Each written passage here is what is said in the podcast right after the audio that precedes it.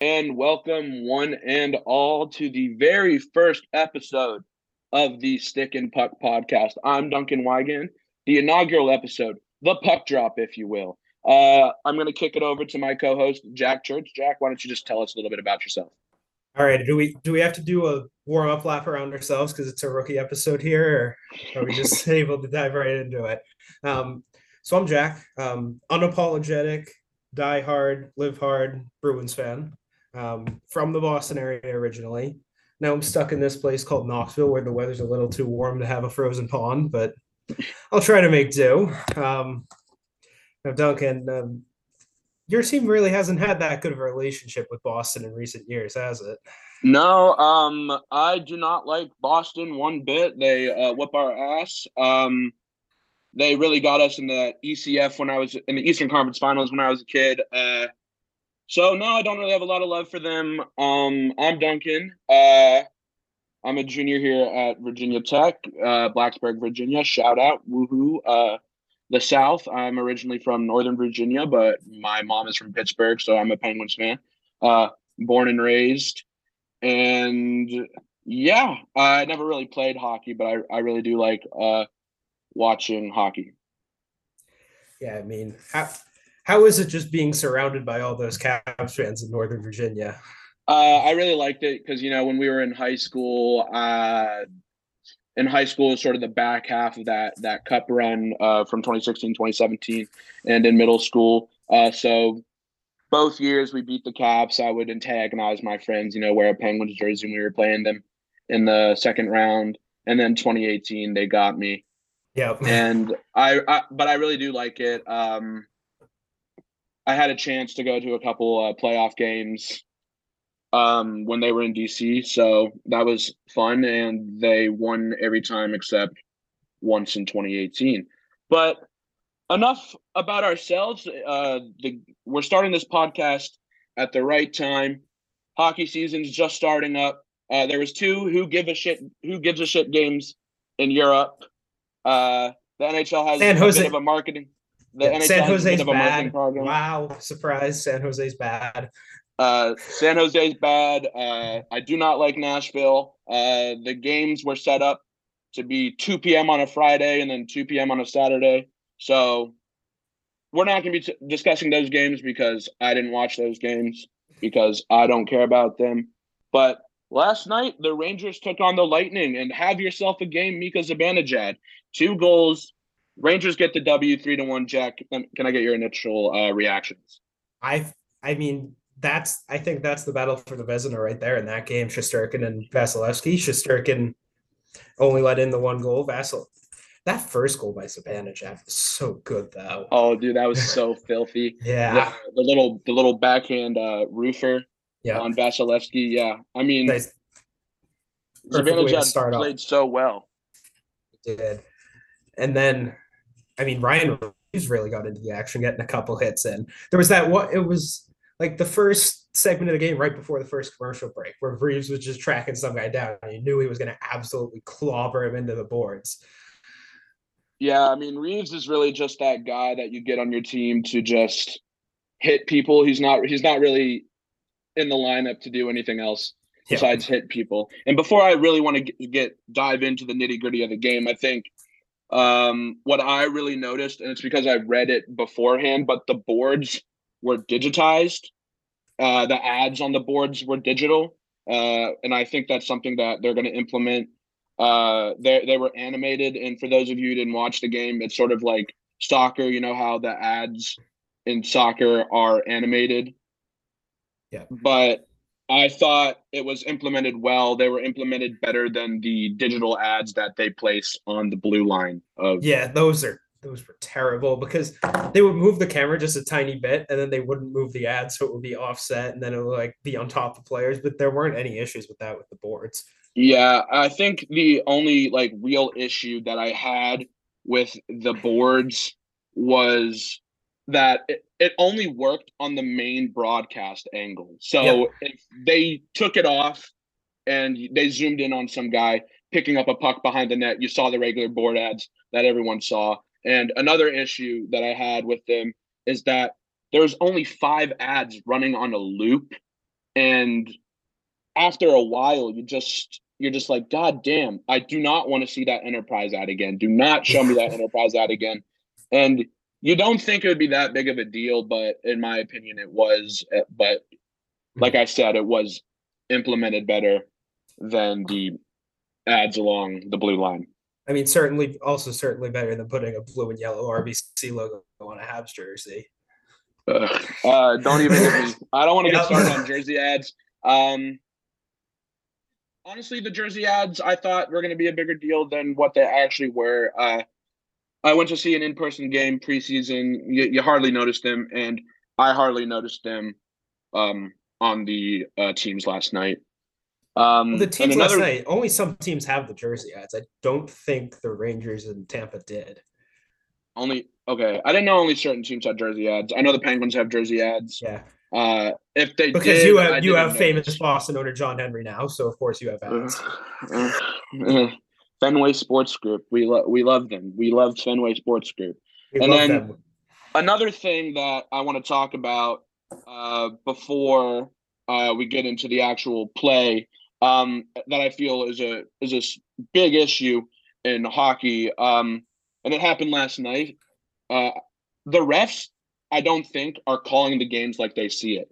They're calling the games how they think is fair. Uh, yeah. For instance, last night, Rangers got a penalty, Lightning got a penalty. Rangers got a penalty, Lightning got a penalty. Rangers got a penalty. Lightning got a penalty. It wasn't like Rangers get one, then Rangers get another one. I felt like they were just trying to even the ice uh, out and making it a close game, and I didn't like that one bit. It's just just like Tim Peel said. I want to get a fucking penalty on Nashville. I mean, yeah, it's yeah. pretty obvious that it's just game management at this point, and yeah, yeah, it's like uh, it's like um, NHL the twenty three, the video games. It's known as a ice tilt you log into an online game and you go up six to three, you're up big, and then your opponent scores four goals in two minutes. I feel like it's just like how the game tries to even stuff out. I feel like it's the refs trying to impose something, trying to make a primetime matchup look good. Mm-hmm. And I just didn't really like it, especially with the uh the five on three that they awarded uh Tampa. Tampa seemed pretty much down and out the entire game. And then they get that tripping call, which was obviously a tripping call, but I thought the elbowing call that they yeah, the gave was, was, a little, weak, contentious. Yeah. I felt like it was a weak call that wouldn't have been made if the game was tied at that point, in my mm-hmm. opinion. Yeah, because even though the Rangers were just up a goal, Tampa was not playing well. They weren't getting many scoring chances, and it was just Vasilevskiy keeping them in it. Basically. No, I mean it was crazy because I, you're I'm watching the game, and you know, the first period, first 10 minutes, it's it's kind of an even affair.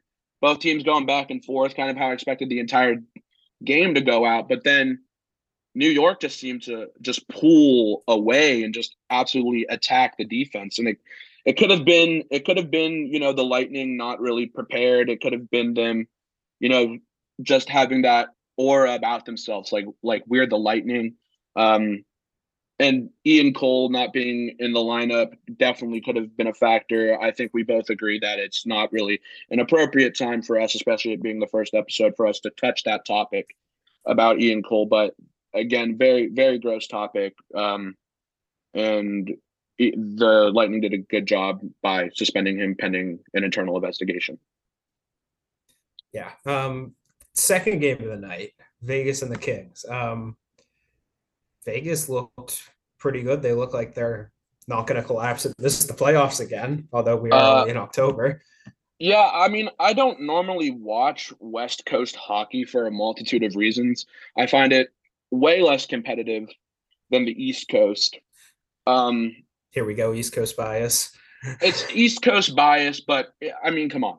In the East Coast, you can get Florida, Carolina, Penguins, Tampa, Boston, you get all these teams in the playoffs and these are these are competitive teams and anything can happen as we see there's been multiple upsets and then in the west coast you get you get the teams that are that are always that are always good you know always dominant in the west and you get like the dallas stars thrown in and you're like i don't know how you make the i don't know how you made the playoffs and i feel like that's always an issue like there's always that team in the west coast that makes it in but if they were in play, if they were on the East Coast, they wouldn't make it in to the playoffs. Mm-hmm. It's almost like that the opposite that that the NBA had. What was it five years ago, where like the West just had all of the star players, and the East was just like, okay, yeah, we yeah, have I mean, LeBron, it's and exactly it. like that. It's exactly like that, and I feel like, I feel like that's why the Avalanche are always, always, you know, in the mix. Is because the West Coast is just not a Mhm. competitive conference, in my opinion. I think it'll it eventually get there, but right now it's not uh, competitive. Um, a couple things before we get into the gameplay. Um, the second team ESPN broadcasting crew is a complete downgrade from the primary from the primary crew. Uh, Boucher, I, I don't really like him as the color guy. I liked him when he was in between the glass with NBC. Uh, Bob was Houston. I, I had never heard of that guy before uh, in my life. And then Leah Hextall is oh no, Leah Hextall was in between the glass. And listen, I'm she's all doing for play by play for in- Stars Predators. yeah, she was she was doing the uh play by play for Predators, and I'm sorry, like I don't want to be rude, but I I really find Leah Hextall's voice to be not really a broad, uh, not really like a, a voice meant for for broadcasting. I feel like she Emily Kaplan, she's on the primary she's on the primary squad for ESPN, and she's she's really good at what she does, and I think Great Twitter follow she well, deserves Emily to get Yes, I think she deserves to get uh more reps than what she gets because I feel like that was like the first time I ever saw her like being featured prominently on the Mhm. broadcast crew with Ferraro and Alberts.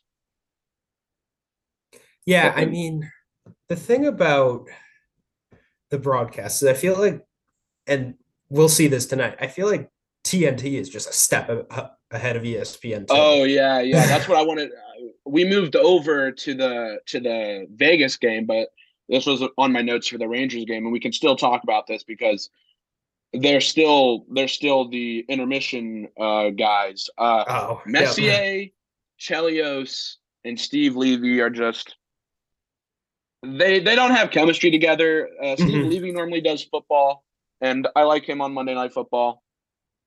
But Messier, Messier and Chelios are just just old heads that that Yeah. get mad at the sun. You know, they Mhm. yell at the and sun. Messier has such a pro Rangers bias. It's so oh yeah, obvious. Messier has such a pro Rangers bias on um on the like first intermission or second intermission. They all chose like who they thought were Cup favorites, and Messier put the Rangers. And I'm sorry, like the Rangers, in my opinion, they're playoff contenders.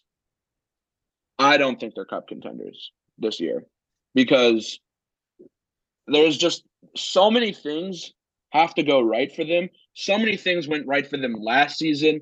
I mean, they came back Mhm. from a 3 1 deficit against the Penguins. They pretty much came back from that 3 1 deficit because we had Domingue in net, but I digress. um, but yeah, a lot of a lot of things uh, have to go right for them, and I don't want to get too far off topic. I want to go back uh, to the to the game. Uh, what did you think about uh, Phil Kessel's debut uh, for the Vegas Golden Knights? I mean, I thought he looked good. I mean, he didn't register a point, but I thought, Uh, he scored a goal.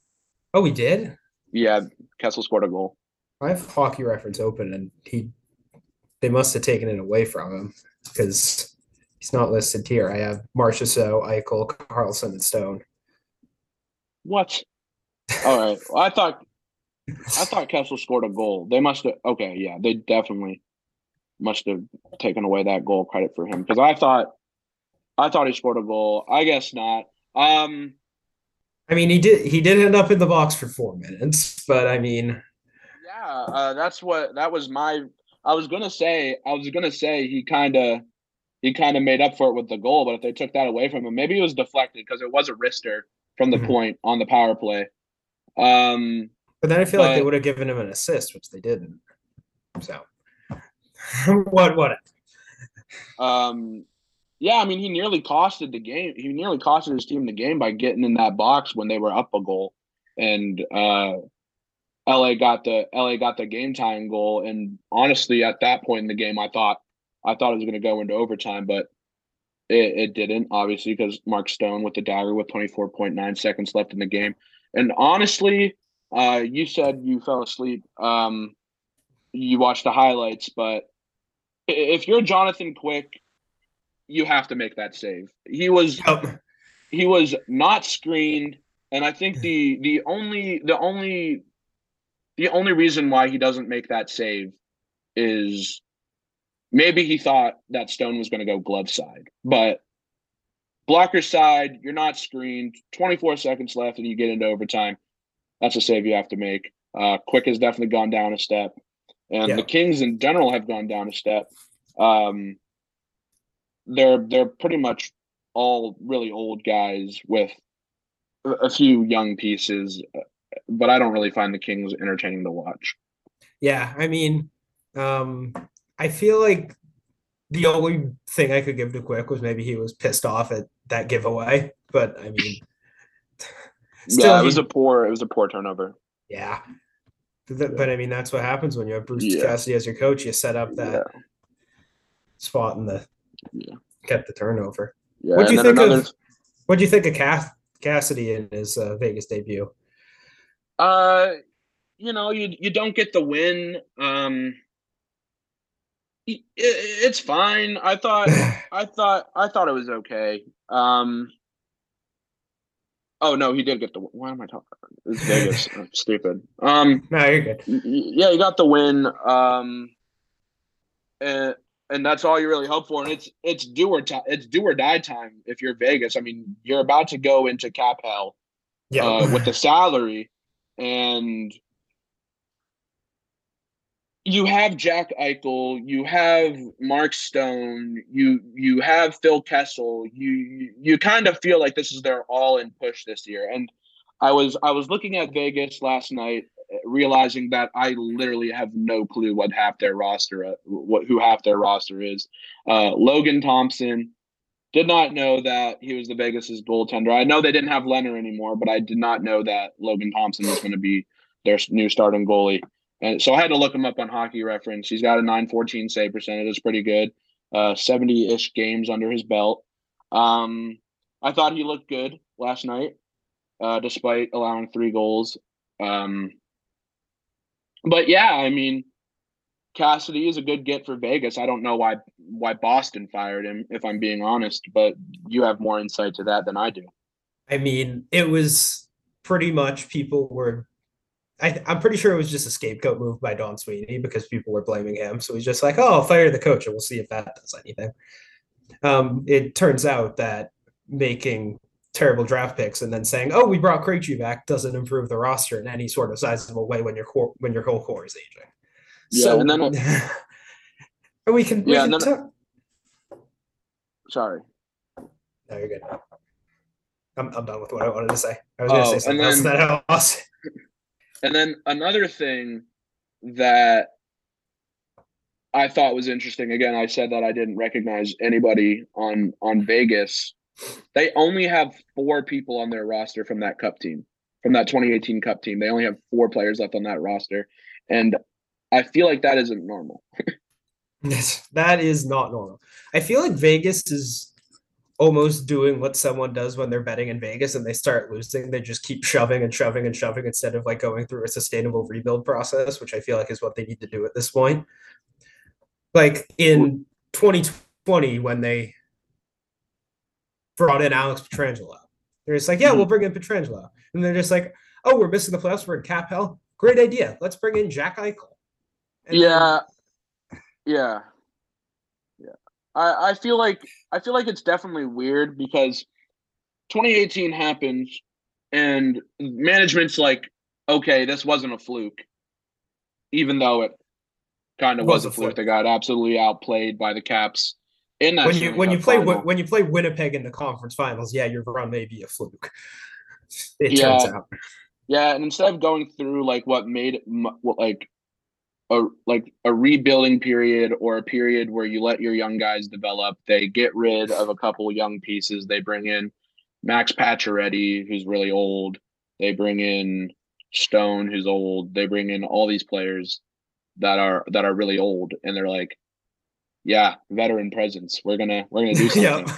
And then veteran presence and then be the worst words for any GM to say in hockey. Yeah.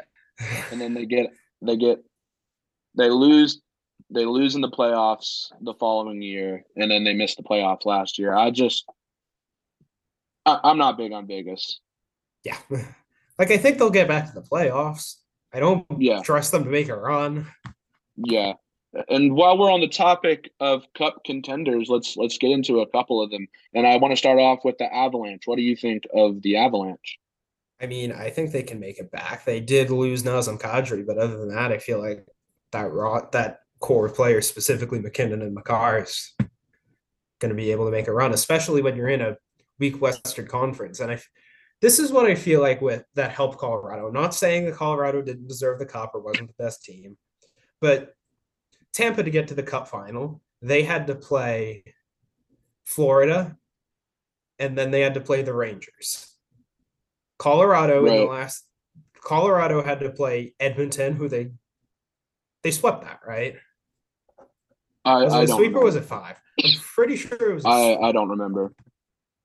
Yeah, but they played. It's just a weaker conference. It allows you to be fresher going into a Stanley Cup final, and I think for that reason, it's almost just better. It's just better to be in the West. Yeah. Um. So I like the points that you make, but I'm sort of in stark contrast. In my opinion, uh, the Avalanche are the first team since the St. Louis Blues, in my opinion, that I have absolutely no confidence in them repeating. I felt like the Avalanche last year kind of had a fluke run. Uh, I feel like they could never get over that hump throughout the previous years with the same core, more or less. And I felt like last year they were finally able to do it. Uh, but like you said, the only thing that I, I see helping them is a weak we is a weak West Coast but they lost key pieces in free agency, including uh, Burakovsky, and they lost Darcy Kuemper, who was picked up by Washington, and they're replacing Kuemper, so they're replacing youth, veteran, experience, a guy with a decent, a guy with a decent save percentage. They're replacing him with Alexander Georgiev.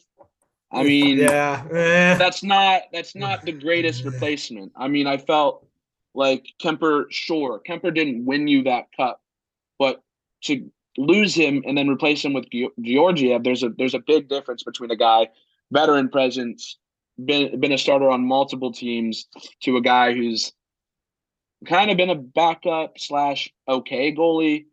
Um, but he, I mean, he's not replacement level in my opinion. So mm-hmm. I, I, I personally don't think that that the Avalanche are going to go back. I think that they lose in the second round this year, like they've done in the previous years, minus the cup year.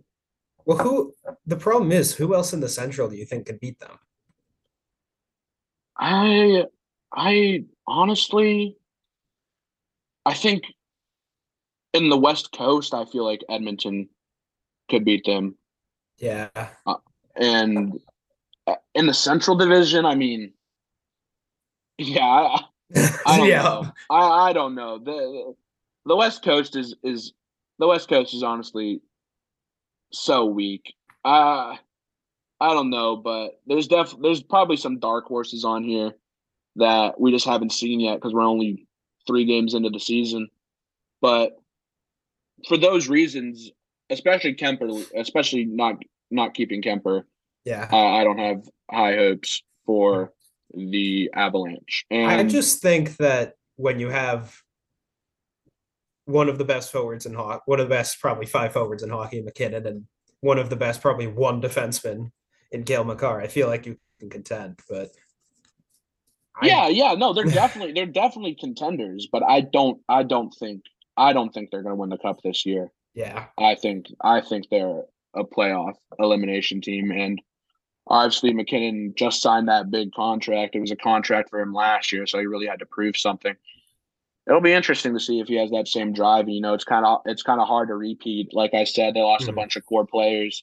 Uh, teams that have repeated, uh, the Penguins, 2016, 2017, they barely lost anybody between those that that stretch of time. in the offseason between 2016 and 2017. The Lightning, they've barely lost anybody between that stretch of time when they went back to back. So again, they probably even got better. Consistency. There's consistent. Yes, the Lightning got better because they manipulated the cap, but I uh, consistency, consistency and familiarity, and I think getting a new goalie, a new starting goalie, there's definitely going to be less of that familiarity if you're the Avalanche. And now uh, I want to move on to the Lightning. It's another team that you have here on your list. What do you think about the Lightning? Uh, what do you think their chances of I making mean, a fourth Stanley Cup final in a row are? When, when you make three in a row, you can't count them out to make four. I think it's simple as that. Um, I just think for Tampa, it's about staying healthy. If Tampa can stay healthy, they've proven that they can be the third best team in the Atlantic in the regular season and then just make a run. I trust them to do it again because they've done it three times. Um, they they have the goaltending. They have Vasilevskiy is the type of player who can just win you a game when you need it. And I think that's something that's huge in playoff hockey.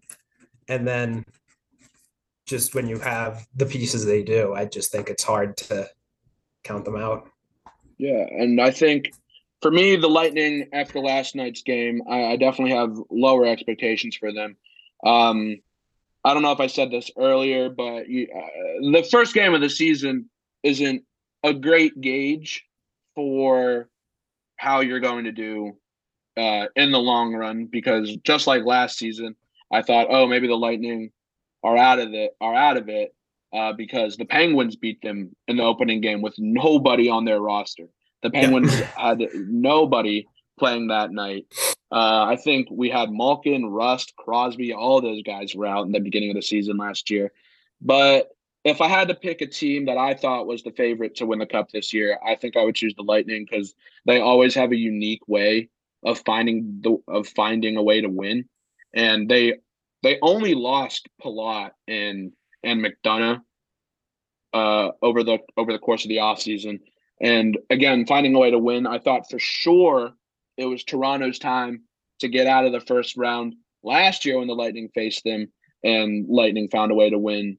And it pains me to say this uh, because I hate the Lightning, and uh, I, I I just want them to stop stop winning. It's it's it's really annoying, and I think that once the Lightning find their footing, um, I mean, Vasilevskiy is an absolute god. He start he stopped yep. nearly 40 shots last night. And I think if the offense can figure out the way to produce, this team can be dangerous again. Mm-hmm. Because if you have Vasilevskiy in there stopping 40 shots a night while you're only putting up 20, this is going to be a hard team to beat. Yeah, I think personal anecdote on the on Tampa when they were in the Cup final against Montreal my my friends who were Boston fans wanted wanted Montreal to win, and I'm like, how can you want Montreal to win a cup? I don't understand it. At, like yeah, as a Boston I, fan, and they're just like, well, yeah. I just hate Tampa, and I'm just like, yeah, but you hate Montreal. Yeah, I mean, in my opinion, Tampa Bay very good. Both of their both of their cups are Mickey Mouse cups. Both of them are Mickey Mouse COVID cups.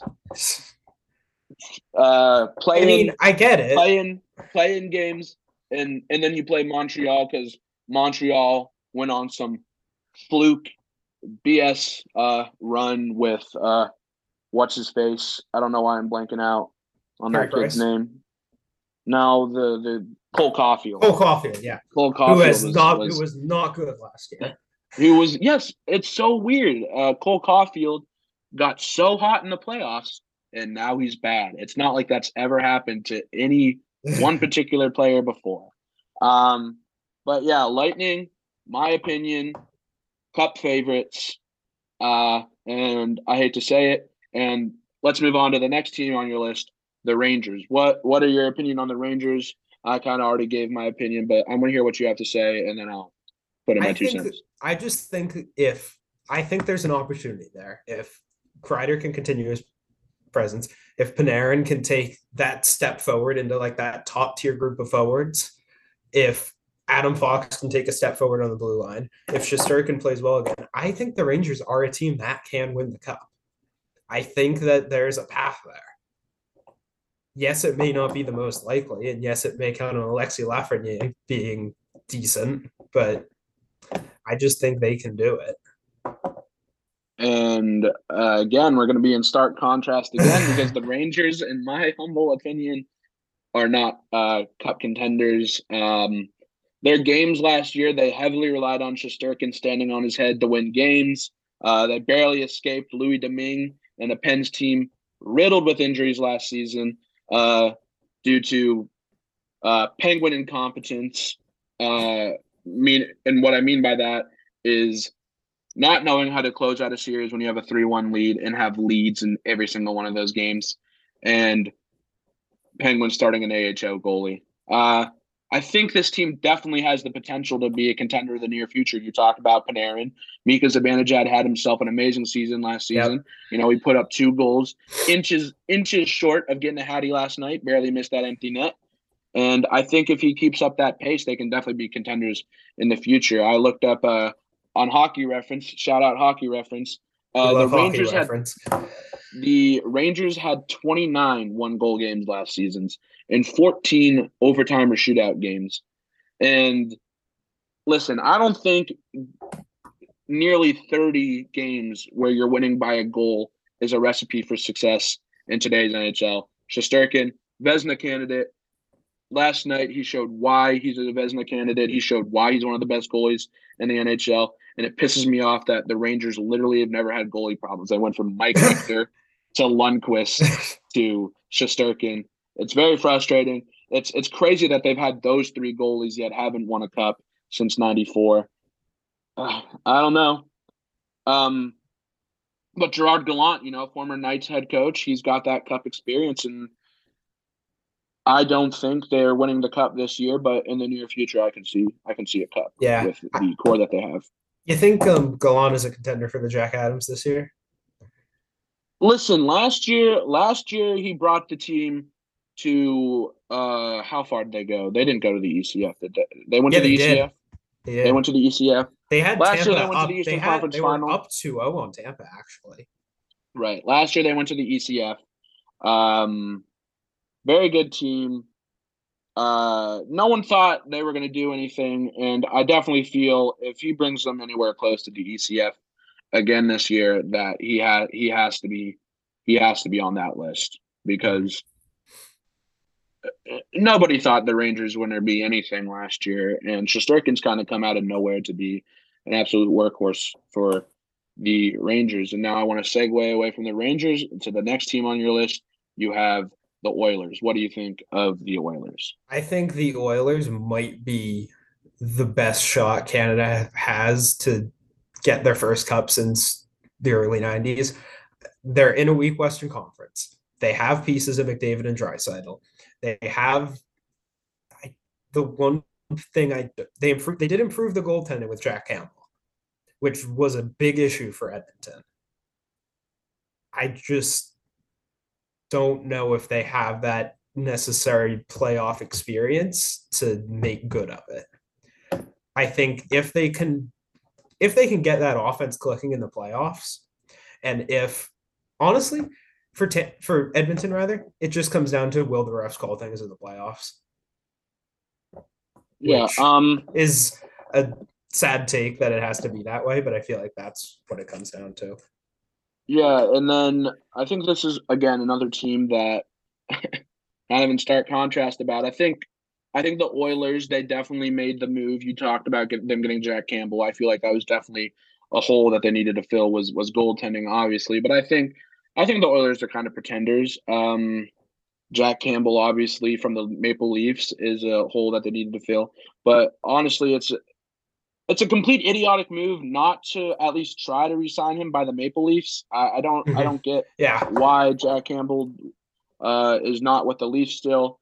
Um, but you mentioned uh, the Oilers. I I feel like their game plan is just like let's just hope Draisaitl and McDavid can carry us to relevancy. And I don't think that's a, a great formula to win hockey games. I think they're a one line team. Uh, in my opinion, um, they've not effectively built around McDavid, and it's just going to be another one of those seasons I think where they where they kind of underachieve in the playoffs and thus continue to frustrate McDavid. Uh, especially the the Edmonton media when when the Oilers yeah. lose, they don't like it when that happens. So if well, the thing is, if Colorado's a pretender and then Edmonton's a pretender, who do you have coming out of the West? Uh, I, I, I don't know. Uh, I I like Vegas. I like Vegas. I think they have a chance of of making a run, but I guess I guess yeah, you're you're right. I I kind of do have two pretenders in the West. Um, but out of the Avalanche and the Oilers, I guess I would have to choose the Avalanche. Mm-hmm.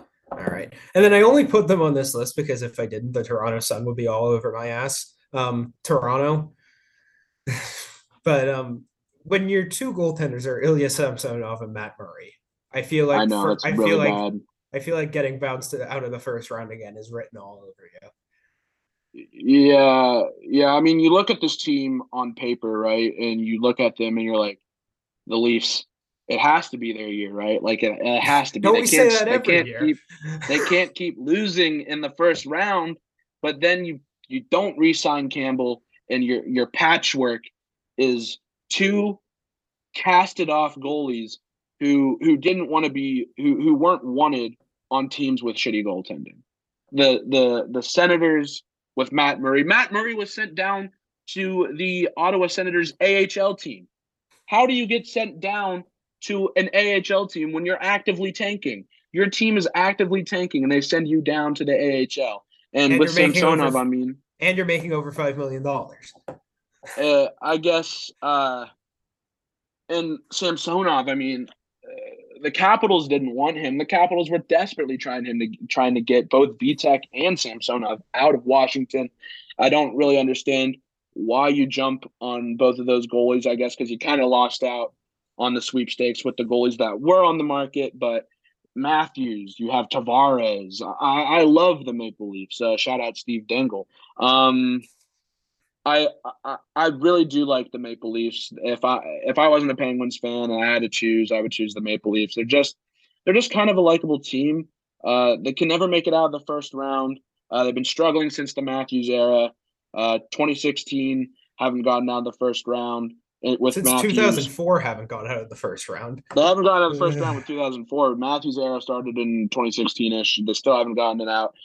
And uh, they still haven't gotten out. Um, but yeah, I just think I don't know. I guess you could. I don't know if the, you get a goalie at the deadline, maybe maybe Murray reverts back to his 2016 days. I don't see that happening. Samsonov is Samsonov is bad, but I don't think Samsonov is is horrible. I uh, I don't know. I just think it's I just think it's bad all around. Yeah. But with the level of talent you have on that team, Mitch Marner, Matthews, Tavares, Nylander, you should have enough offensive p- firepower to overcome uh, those sort of woes. You know, Ilya Samsonov, Vitek Vanecek, they took the Capitals of all teams to the playoffs, and the Maple Leafs were better than the Capitals last year. They're better than the Capitals this year, in my opinion. So who knows? Mm-hmm. Who knows, honestly? I mean, the I'm a Boston fan, so I enjoy laughing at Tampa for not getting out of the first round. I think that's the difference here. But you just look at it and you're just like Kyle Dubas has assembled this great core of forward talent. And it, I don't know if it's a coaching issue. I don't know if it's a culture issue. I don't know if it's a wearing blue issue of getting out of the first round. I really don't know what it is with this team. You look at it. I think it it's just like I think it's just like a mindset issue because they go in, they go in to the first round, and everyone, everyone in the Toronto media is like, "Is this the year? Is this the year they finally do it?" I feel like it's just a lot of pressure, you know, to mm-hmm. get out of the first round. And they kind of just get in their they get in their own head a little bit because I felt like last year uh, definitely should have been their year to get out of the first round. Here's, and they here's couldn't the do thing. it. In that Toronto, They could be genuinely cursed. Yeah, in the, in that Toronto Tampa game, that game seven, if Tavares gets that goal and it's not called off for interference, I think they win that game and they win the series because Oh yeah, Toronto definitely wins that game. yeah, they had they would have been up 1-0. They would have had the crowd into it. They would have had all the momentum. But you get a stupid penalty because somebody decided to check someone when they were just 20 feet away from the puck. And yeah, it's just Yeah, yeah. as much as I like to laugh at Toronto, you just look at this team and you're just like they should be so much better. I, I just think it's upsetting because I, I, Toronto as like a as like a as like a market is is ripe for being good at hockey. It's they're they're they should be good. You know, I, the city's gone through a lot of pain. You know, the Raptors finally won, but you know, I just. I, I just want the Maple Leafs to do well. They they just got the sting of the Blue Jays just got eliminated from the MLB playoffs. So again, I I don't know. A lot of pieces are going to have to fall into place for the Maple Leafs, but I think if they get a good first round matchup, uh, they can they can get out of it. I feel like this year is definitely the year, and I really hope I'm not jinxing them. Um, but now I want to go on to a team that I think are could be cup favorites, a team that I really enjoy watching, even though they are division rivals, uh, the Carolina Hurricanes. I think they could be cup favorites. I'm big on them. Love Rod Brind'Amour, great coach. Uh, the Hurricanes just excite me. I think I think they can get over the hump this year. They're injured to hell and back with Suzuki on the IR. Their big offseason splash move, getting Max Pacioretty. He's also hurt but I like the Canes despite them being in the Metro, and I think they can surprise some people this year. Yeah, um, like the Canes, don't like the Canes Twitter. Um, with that being said, I just I hope it's not at our expense. Um, but Yeah, and I hope they can improve the escrow, Brad Marchand. Anyway, um, but I, I I do think Carolina is a genuine contender. I think Sebastian Aho might be the most underrated player in the league. yeah. Right. Sebastian Aho is, ah, dude. The Hurricanes are they're just so young. They're they're so fun to watch. Um, and I think I'm only saying this because I'm looking at this through the lens of like the Hurricanes have always been bad throughout my childhood.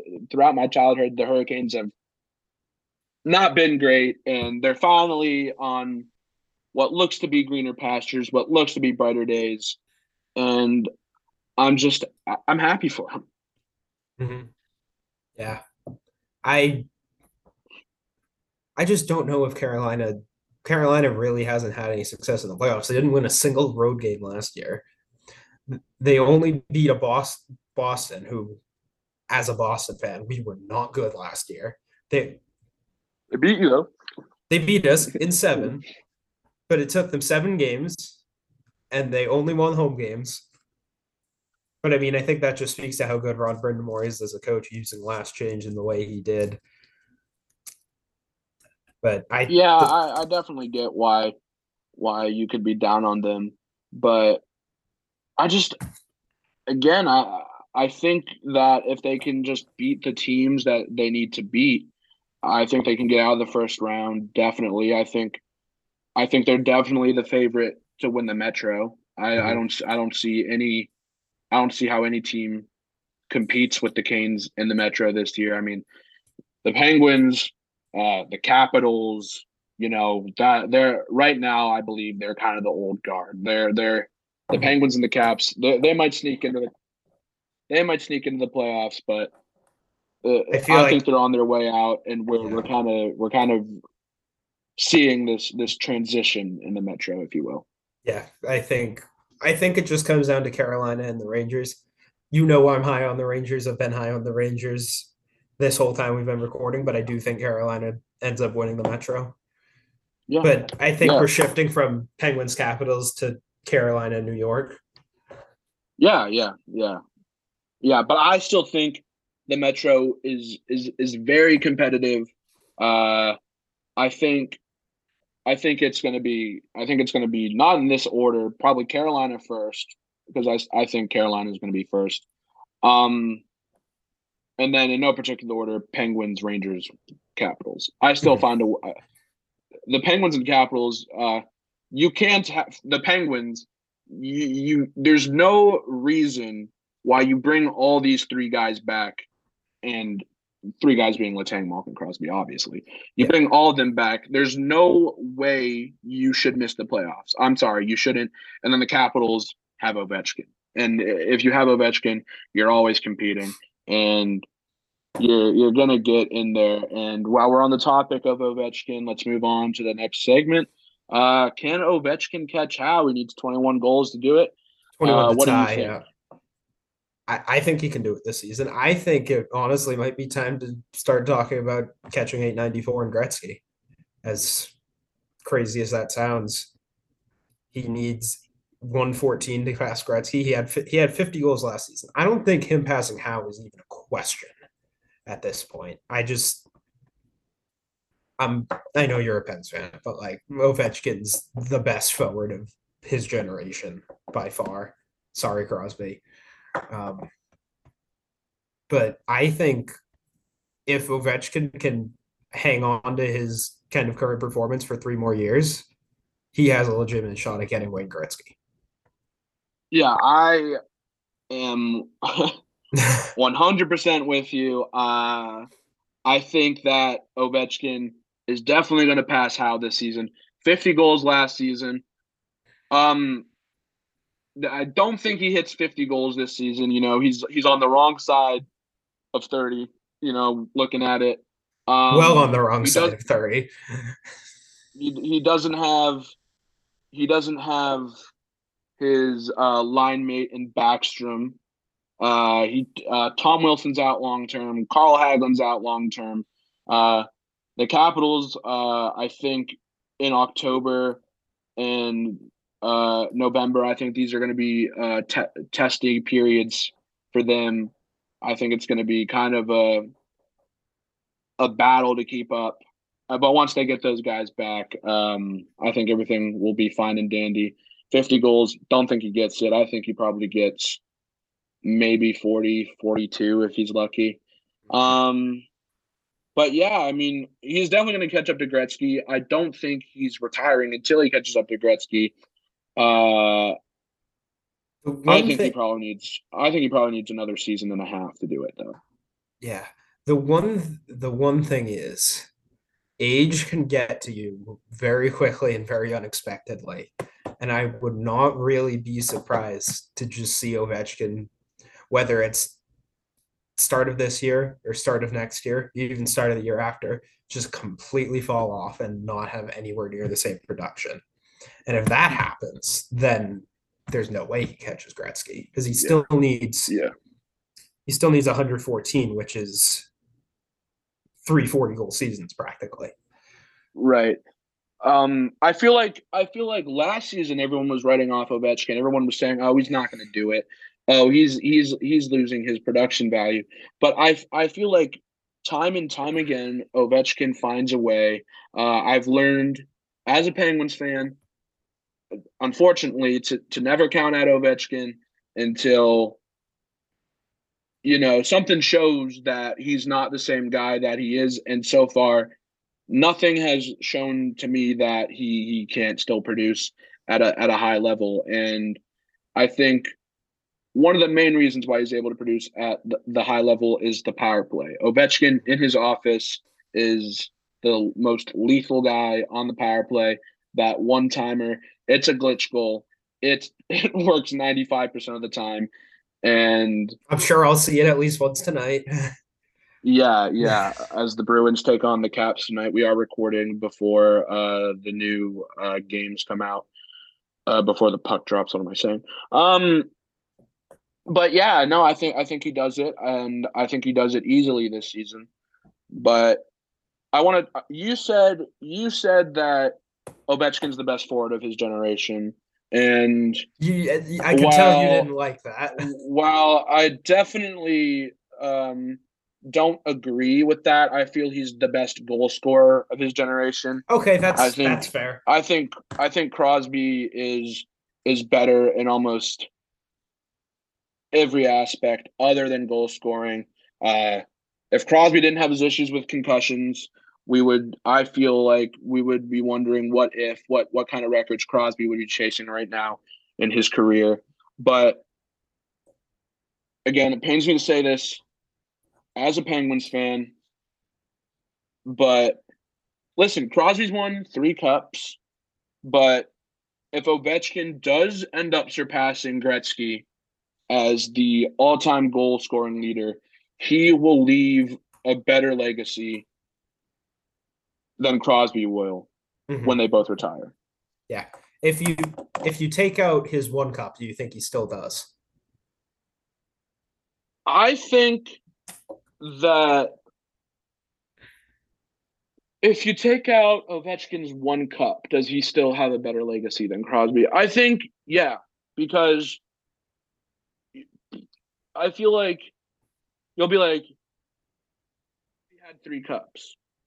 And then in this hypothetical scenario, Ovechkin has none. You'll be like, Ovechkin has zero. And then you'll be like, yeah, but Ovechkin scored more goals than Gretzky in an era Yeah. where it was harder to score goals, in an era where we're seeing generational talents all the time, in an era where defensemen actually play defense, in an era where the goalies, an era when where the goalies actually knew how to play goalie, uh, when players weren't. when players weren't playing a game and then going out to a bar and then doing their second day job as a plumber. Um, I- feel like it's just Ovechkin beating Gretzky's goal scoring record in this era is more impressive than Crosby winning three cups. Okay. Yeah. All right. So I mean, think it's time to move on to some game picks because I'm way too competitive to not have a game pick segment where we compete against each other. All right, Jack, if you want to have a game pick segment, uh, I would like for you to uh, record keep. All right, I will I will do that. We're gonna If that's gonna- chip, yeah, okay, you said that's good with you.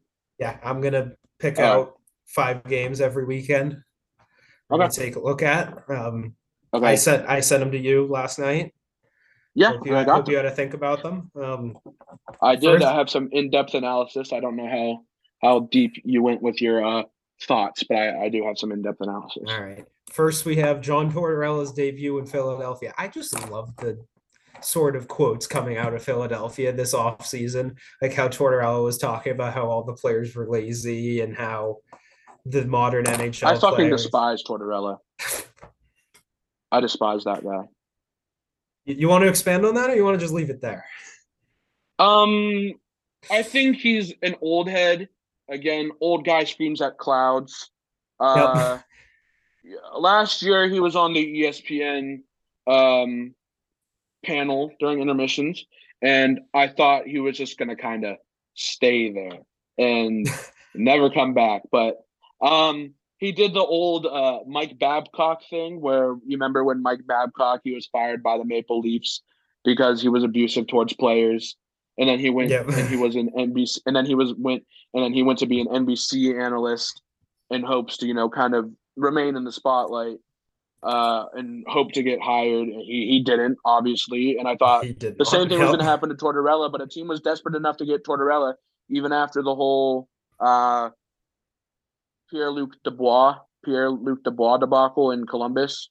Oh, Mhm. was it who, who was it? Who was it in Columbus that Yeah, it was Dubois for line. Tortorella- No, it- was was it Tortorella Was didn't it? like? Yeah, I think. Tortorella didn't. Tortorella didn't like.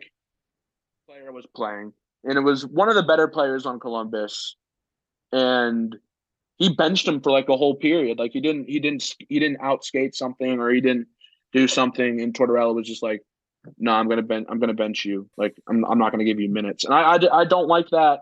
And another thing that I don't like about Tortorella is that uh when when the Ducks recreated that Michigan goal, you know the the flip over the the flip over the net and the guy bats out of the air Yeah, uh, into the net. And Tortorella got real pissy about that. He he shit his pants about, oh, that's not how you play hockey. So I really want uh, a, a young, talented team to score a Michigan goal against him, or you know the lacrosse style goal where you where you pick up the puck behind the net and just flip it in. Yeah, kind of want to see that happen, and I want to see Tortorella flip his lid lid to the media after the game. Uh, I think that would just be oh, that'd be perfect. Like a division rival, a division rival beats beats Tortorella and the Flyers in overtime. Oh, with a mission good goal, that would be perfect. A plus content. Well, speaking in my of opinion. speaking of division rivals playing Tortorella, they have New Jersey on Thursday, and this is one of the games I've picked out for the pick'em. So, right, who who you going with? So, in my opinion, this is just a battle of who's shittier. Um, yeah, I I don't know who at ESPN HQ was like, these teams are garbage. Let's put them as a primetime matchup uh, on a Thursday night. Uh, they need to be fired. Um, I just want to pre- preface this section by saying you shouldn't gamble on hockey. It's it's one of the more unpredictable uh, sports. And you should uh, not uh, gamble on this game if you're gambling on hockey. Oh, and don't don't gamble on this game because it is a it is a crapshoot, uh, literally and figuratively. Um, yeah. Uh, let me just look at my my notes here real quick. Um, uh, yeah, it's impossible to gauge. Uh, I think I would choose the Devils in this game because uh, they're on the upswing uh, of their rebuild. You know, they got Jack Hughes, Mackenzie Blackwood. Uh, they added uh, P- Pittsburgh Penguins legend uh, John Marino. Um, but yeah, so if I had to pick, uh, I'd choose the Devils. Uh, like I said, they're on the upswing. They're on the right side of the rebuild, and the Flyers are just starting uh, their dark ages. mm-hmm. and I yes, I like Philadelphia because I think it'll take like ten insane. or fifteen. That's insane. No, That's no, no. insane.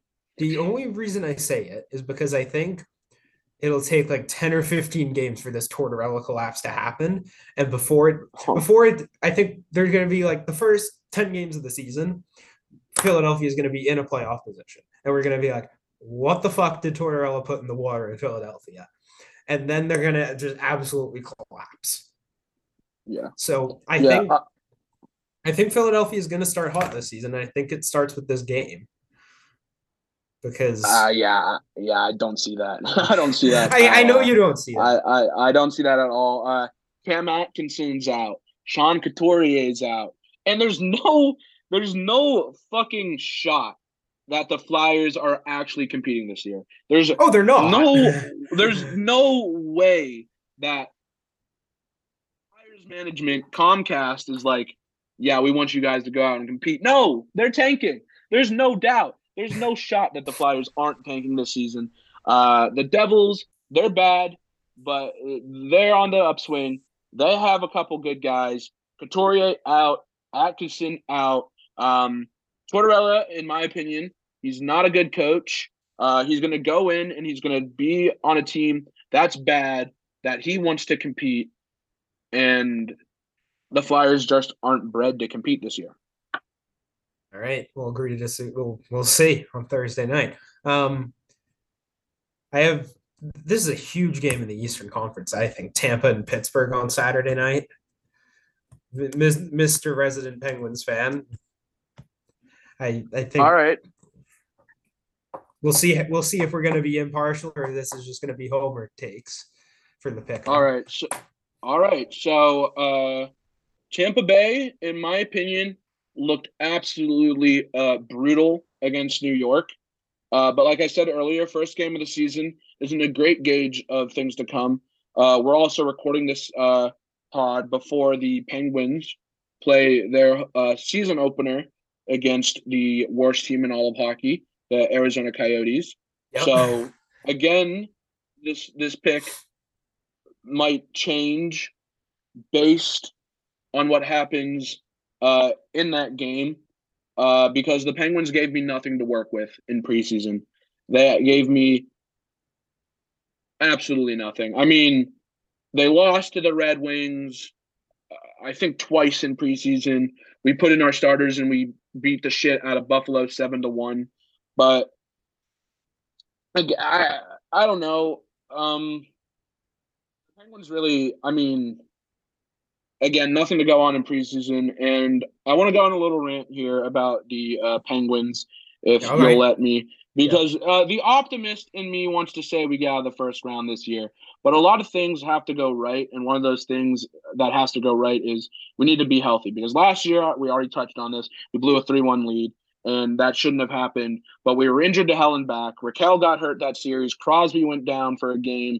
Uh, Jarry and Smith both couldn't go. Uh, we had to play Domingue. It was bad. And then I'm I'm I'm going to continue my rant a little more. Um, the Penguins haven't got out of the first round eh, since 2018, and I am getting pissed off.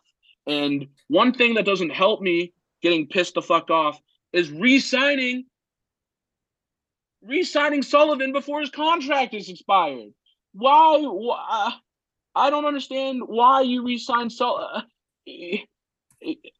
And I get it. I get you re-sign Sul. I get it. Sure. Um, in my opinion, re-signing Sullivan, it wasn't like a oh we really like this guy, we love Sullivan. It wasn't that kind of it wasn't that kind of re-signing. I think it was a it was a comfortability signing. It was a familiarity signing. You only have five more years with Crosby, Letang, and Malkin, and Crosby is basically a de facto GM at this point because he's been on the team for for so long, and I think Sully and Crosby get along well, and I think that's why Sully, Sully uh, got re-signed because of how much Crosby likes him.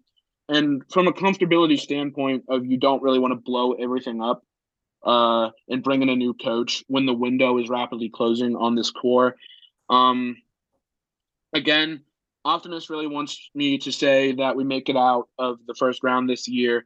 Uh, but again, just a lot of questionable off season off season moves. We got rid of uh, we got rid of Matheson, we got rid of Marino, and then Hextall just brings in a bunch of magic beans to replace him. I think he brought in like eight some defensemen, so we have like two defensemen. We're almost nearly over the cap, and there's there's no movability with those guys.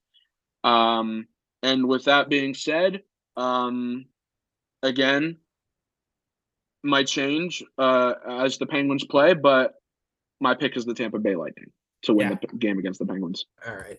One thing I will say about Mike Sullivan Marshfield, Massachusetts, same town as me. BC High, same high school as me.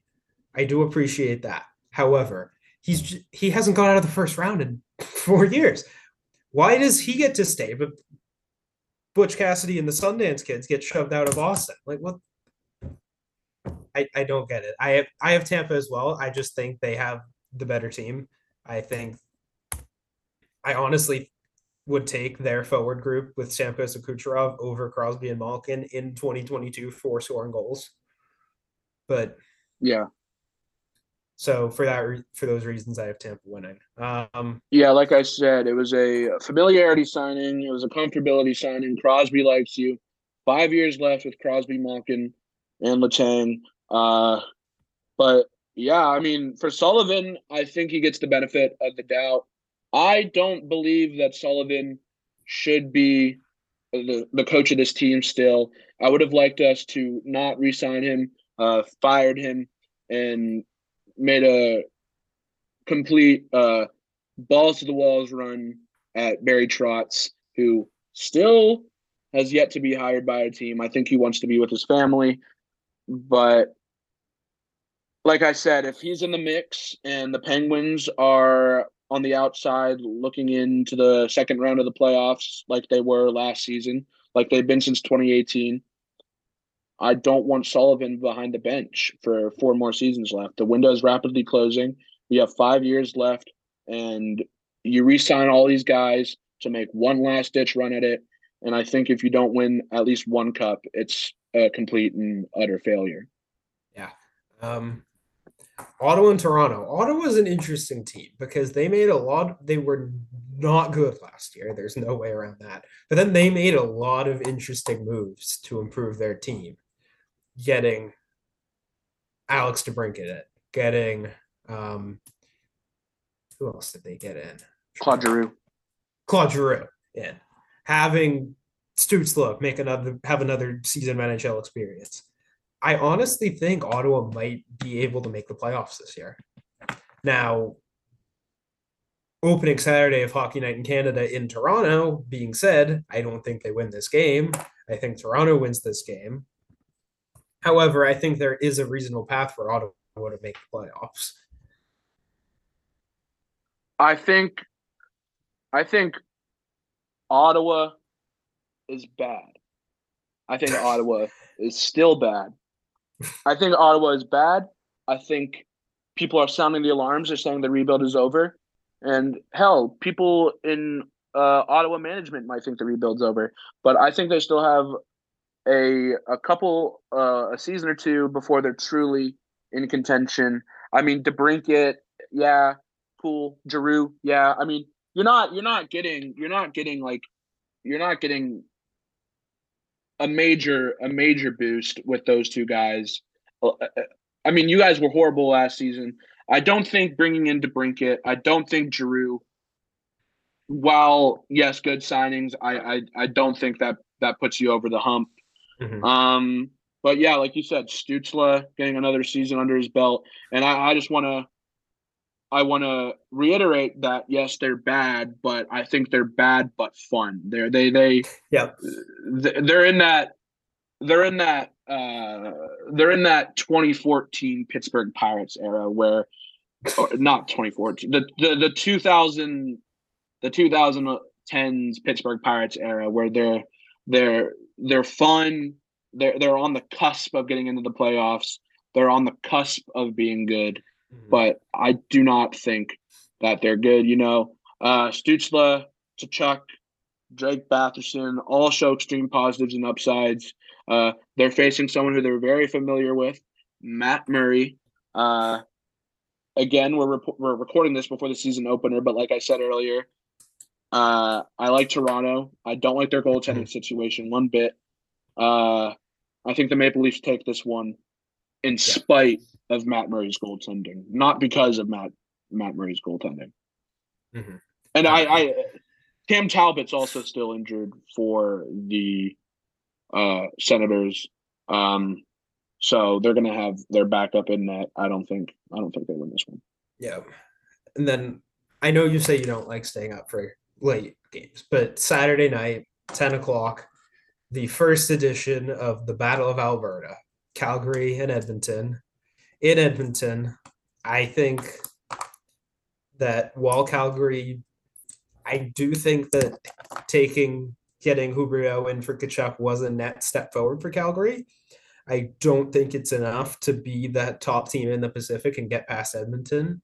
And I think Edmonton proves it in this opening game and wins it. Yeah, I don't know how much hate remains with uh, these teams uh, Calgary and Edmonton. You know, Calgary obviously they lost Tkachuk, they lost Gaudreau. The Oilers retained kind of basically their main core. Um, again, Calgary they also added Huberdeau for the Panthers, which I think is very good. Uh, brought in Nazem Kadri, who's a world-renowned uh, asshole um, from the Avalanche. Just known is he is he quite Brad Marchand level? You think? No, no, no. I, I hate I hate Marchand more than I hate uh, again, this is East Coast bias, and I think that that Marchand kind of clears him because Marchand likes to lick people, and I think that's weird. but Kadri, but Kadri, uh, I feel like Kadri definitely lays down lays down the body more. He definitely gives off more dirty hits, especially in the past couple of years than Marchand. Marchand's kind of stayed out of it as far as hits go. Uh, Jack Campbell again brought in from Toronto to Edmonton. Um, McDavid and Draisaitl are just that's just an amazing an amazing deal to have on a team. And I don't I don't see a way Edmonton loses this one, so I'm going to take Edmonton against Calgary. And then the last game, I call this one everything you hate about the Western Conference. Um, Los Angeles and Nashville, yeah. Tuesday yeah. night on ESPN for the world to yeah. see. Yeah. Um you can run with this one because um for me this is a big who gives a shit game. Uh, I don't Fair. like Nashville. Uh, I don't like Nashville. They're boring. They're a boring team, in my opinion. They they always manage to sneak into the playoffs uh, because of goaltending. Um, I thought LA against Vegas. I thought they played a very boring brand of hockey. Uh, They lost to Vegas. Uh, so uh, I don't know. This is a, it's a big toss up for me. Um, I could see either team winning. Um, I'm going to give the Predators the edge because of goaltending. I just don't trust. I just don't really Yeah. trust Quick anymore after that last night. After that game last night, Mhm. and I think another main reason why I'm going to take the Predators in this one, it did not look to me that uh, LA could hold on to leads for the life. of Yep. them. They couldn't hold on to a lead to save their life. I like Nashville as well. I think the only path to the Kings winning this game is if they somehow blind Juuse Saros with those stupid helmets. Um, Oh, oh, oh, yeah! I had that in my notes. I had that in my notes that I hated those Kings helmets, those those silver metallic reflective helmets. I hate those.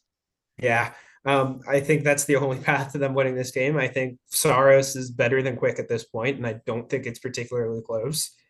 Um, so I have Nashville for that reason. Um, so I think that'll do it for our debut episode. Yeah. Of the Stick and Puck podcast. Correct. Um, Um, yeah, I mean that that does it for us guys. Uh, we hope you enjoyed uh the first listen. Um, again, this is our first time doing this for both of us. So obviously, if if there were if there were some issues, that's just a a boundary of us getting to know each other, and that's also a a learning a learning curve that Mhm. we're, we're both going to have to uh, get used to. But really hope you guys uh, like this pod. We hope you you know stick with it along the way huh? no pun intended. But we hope to get this out to you guys in a timely fashion. And me and jack are going to work together to bang out the next episode hopefully in the next week it's going to be uh, weekly uh, releases. And hopefully we are going to be back and the penguins are going to be undefeated. Yeah, um, and hopefully Boston doesn't like do something stupid and lose to Arizona on Saturday. all right guys. Thanks